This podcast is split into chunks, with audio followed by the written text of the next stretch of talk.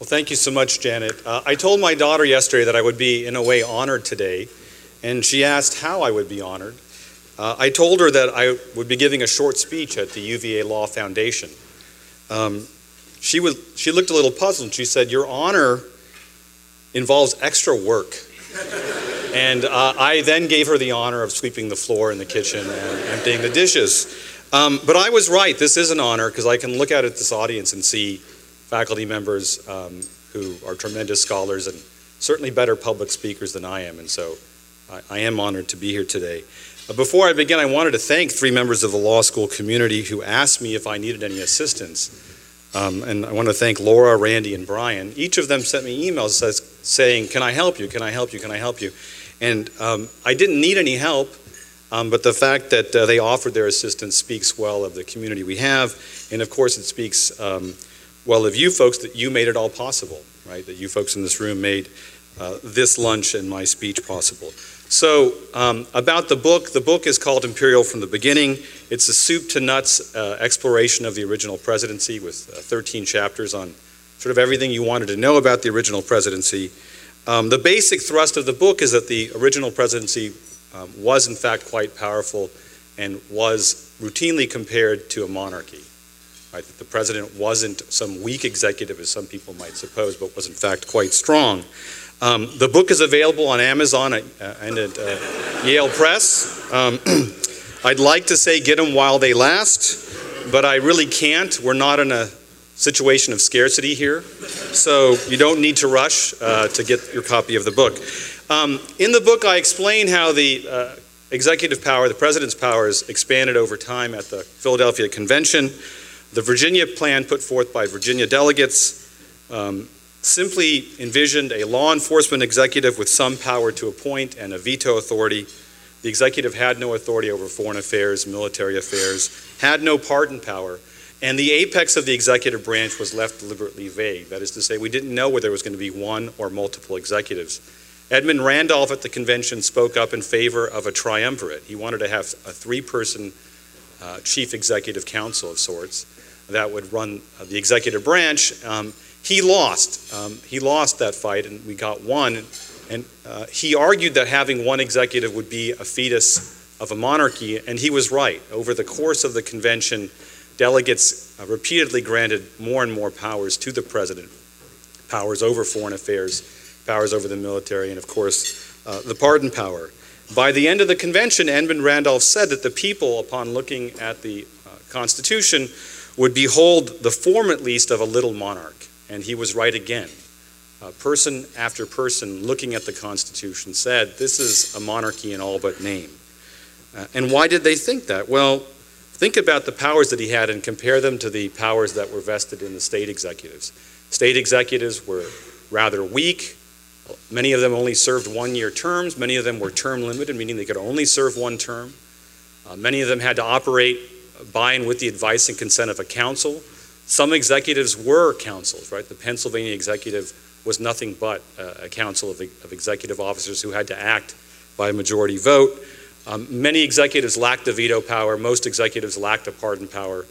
Um, um, most executives lacked a absolute control over appointments. And so when you compare the presidency to those executives, uh, the executive, the, the, the, federal executive, the American president, looks far stronger. But the, that's not the only comparison one can draw, of course, right? You can compare the executive to the monarchs in Europe, and those comparisons came fast and furious. Thomas Jefferson said the presidency looked like a bad edition of the Polish monarch, the Polish king. And what he meant by that is we've got an elective monarch here under the title of president, and of course, Poland had an elective monarchy as well. John Adams said that the president had more powers than any other uh, European monarch or any European monarch, save for the British monarchy. And he, he, he had looked at all of them. He had written this multi volume treatise on constitutions, and he said, I've looked at all of them, and the American presidency is stronger than all of them, save for the British monarch. Anti-federalists said the king was all was sorry that anti-federalists said the president was a king in all but name. Uh, the only thing he lacked was the power to create nobility, right, to create peers in the House of Lords. And then finally, the, Dutch, the Dutch stadtholder so that the Americans had given themselves, quote, a king under the title of president. And that's the title of my first chapter. So the basic thrust of the book is we've had an imperial president from the beginning, an imperial executive from the beginning. Uh, it's not an all powerful executive, it's a limited Republican monarch of the sort that England had. Right? We think of England as a monarchy, but um, Montesquieu described England as a republic disguised as a monarchy, meaning he thought it was partly republican, not entirely monarchical.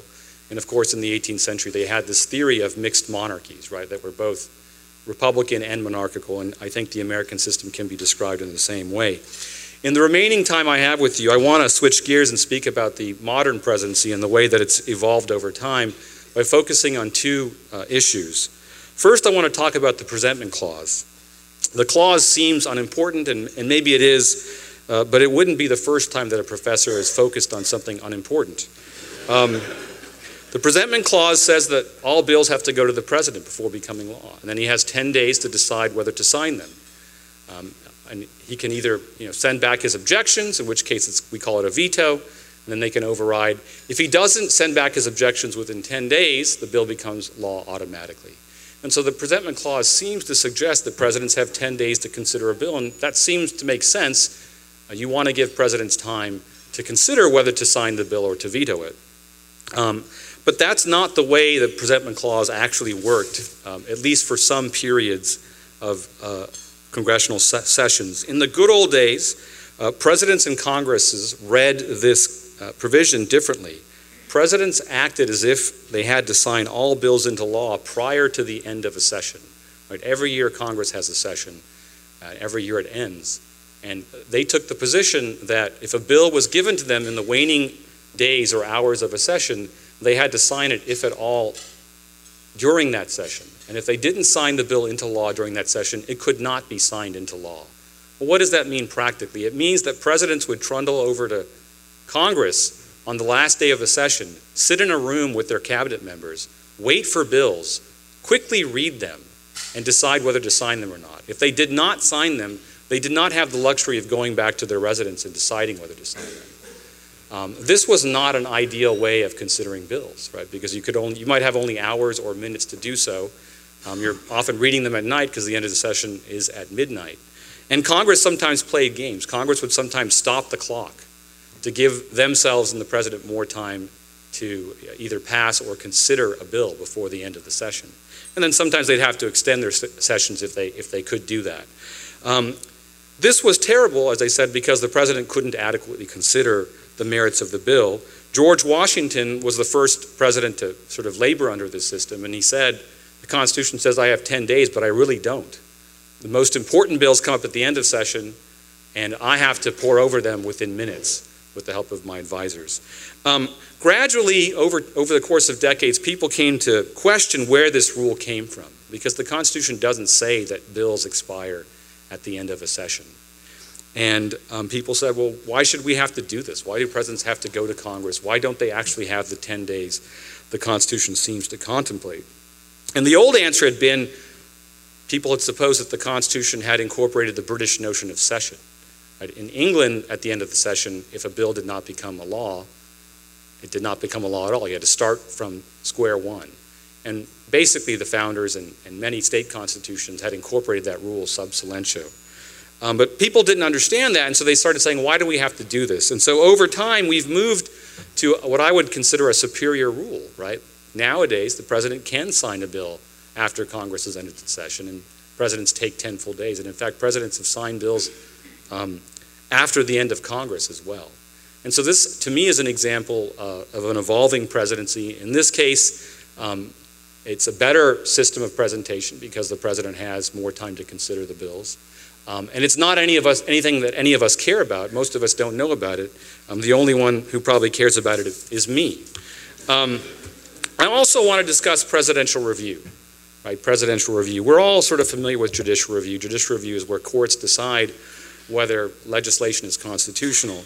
Uh, but there's long been a practice of presidents deciding whether statutes are constitutional as well, not only at presentment, but also when deciding whether to enforce them, enforce those statutes. And of course, the vast majority of statutes that a president has to confront are statutes passed before he or she gets into office, right? Um, Most of the laws are already on the books.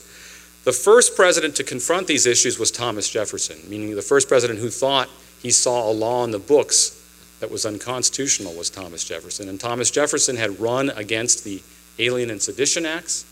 Um, many Republicans had been prosecuted by the Adams administration at the behest of John Adams. And Thomas Jefferson thought the Sedition Act was unconstitutional.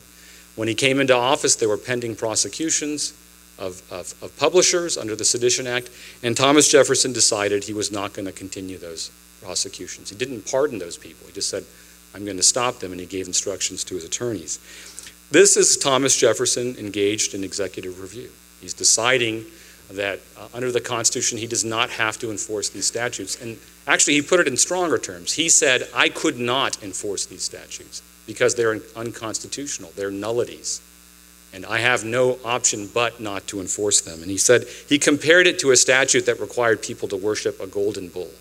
And just as that statute, he said, would be unconstitutional, so too is the uh, Sedition Act. Ever since then, presidents from time to time have refused to honor statutes that they think are unconstitutional. In the modern era, there's no longer a sense that presidents are uh, constitutionally barred from enforcing statutes that they think are unconstitutional. Nowadays, presidents talk about this as if they have an option.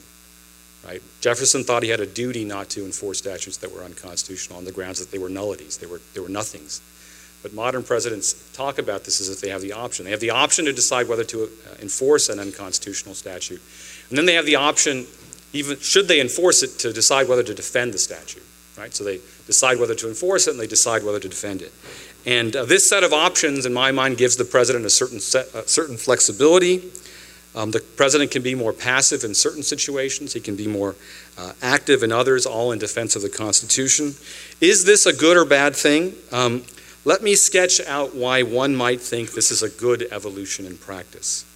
Um, I know that there's no knockdown argument in favor of this practice of discretionary presidential review, but let me just give you some ideas about why one might think it's a good idea. First, the judiciary will never be able to review the constitutionality of some federal statutes, right, because of jurisdictional concerns. And perhaps a post veto constitutional check is a good idea, right? So you, once we understand that the judiciary can't review all statutes, um, because people won't have standing or there won't be a, there'll be a political question, et cetera. Maybe we do want to have someone else besides the original president conduct some sort of constitutional review. Second, you might argue the president is more is a more democratically legitimate constitutional defender than the courts, right? He is typically typically indirectly elected by the people, and the courts, of course, are not. Third, if you think there's increased demand for constitutional law, constitutional protections, the president is an efficient, responsible supplier of constitutional constraints. Right? He, he can do things much more quickly than the courts, and there's no need, again, for standing requirements or a case or controversy requirement either. As long as he's involved in the execution, he can decide not to execute the statute. And then, fourth and finally, and I think this is a virtue, presidential review is more easily reversible because presidents do not seem bound to honor the constitutional claims of their predecessors.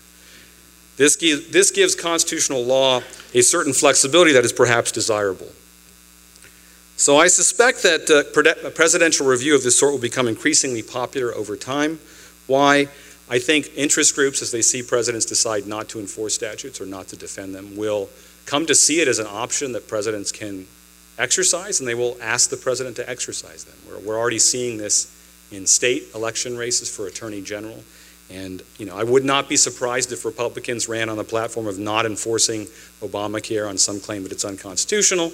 I wouldn't be surprised if some Democrat said, I'm going to close Guantanamo, notwithstanding whatever appropriation riders or whatever provisions uh, Republicans might put in a statute on the grounds that Guantanamo somehow violates the president's power as commander in chief.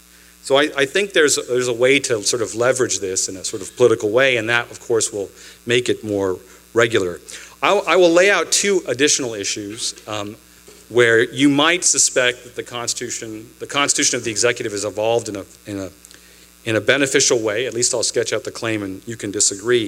If you favor more international law, you favor a shift from treaties to so called congressional executive agreements. What are congressional executive agreements? They're basically statutes that instantiate an international agreement between the United States and a foreign country or the United States and other foreign countries, multiple countries. And uh, it's a way of evading the treaty clause. It's a, it's a way of evading the two thirds requirements. And we've seen this happen uh, over and over again uh, from the beginning of the 20th century on. So if you want to have more treaties, for lack of a better word, but you can't get them through the Senate, you call it an executive, congressional executive agreement and you get it through. So this argument only makes sense for people who want more international agreements. But if you do, this is sort of a beneficial move that's occurred in the last century. And another place um, where you might think the move has been beneficial, and this is much more controversial, is war powers. Right? The president now exercises a power to wage war, notwithstanding the declare war clause in the Constitution. Is that a good or bad thing? Um, I don't really know, but one can sketch an argument for why it's a good thing.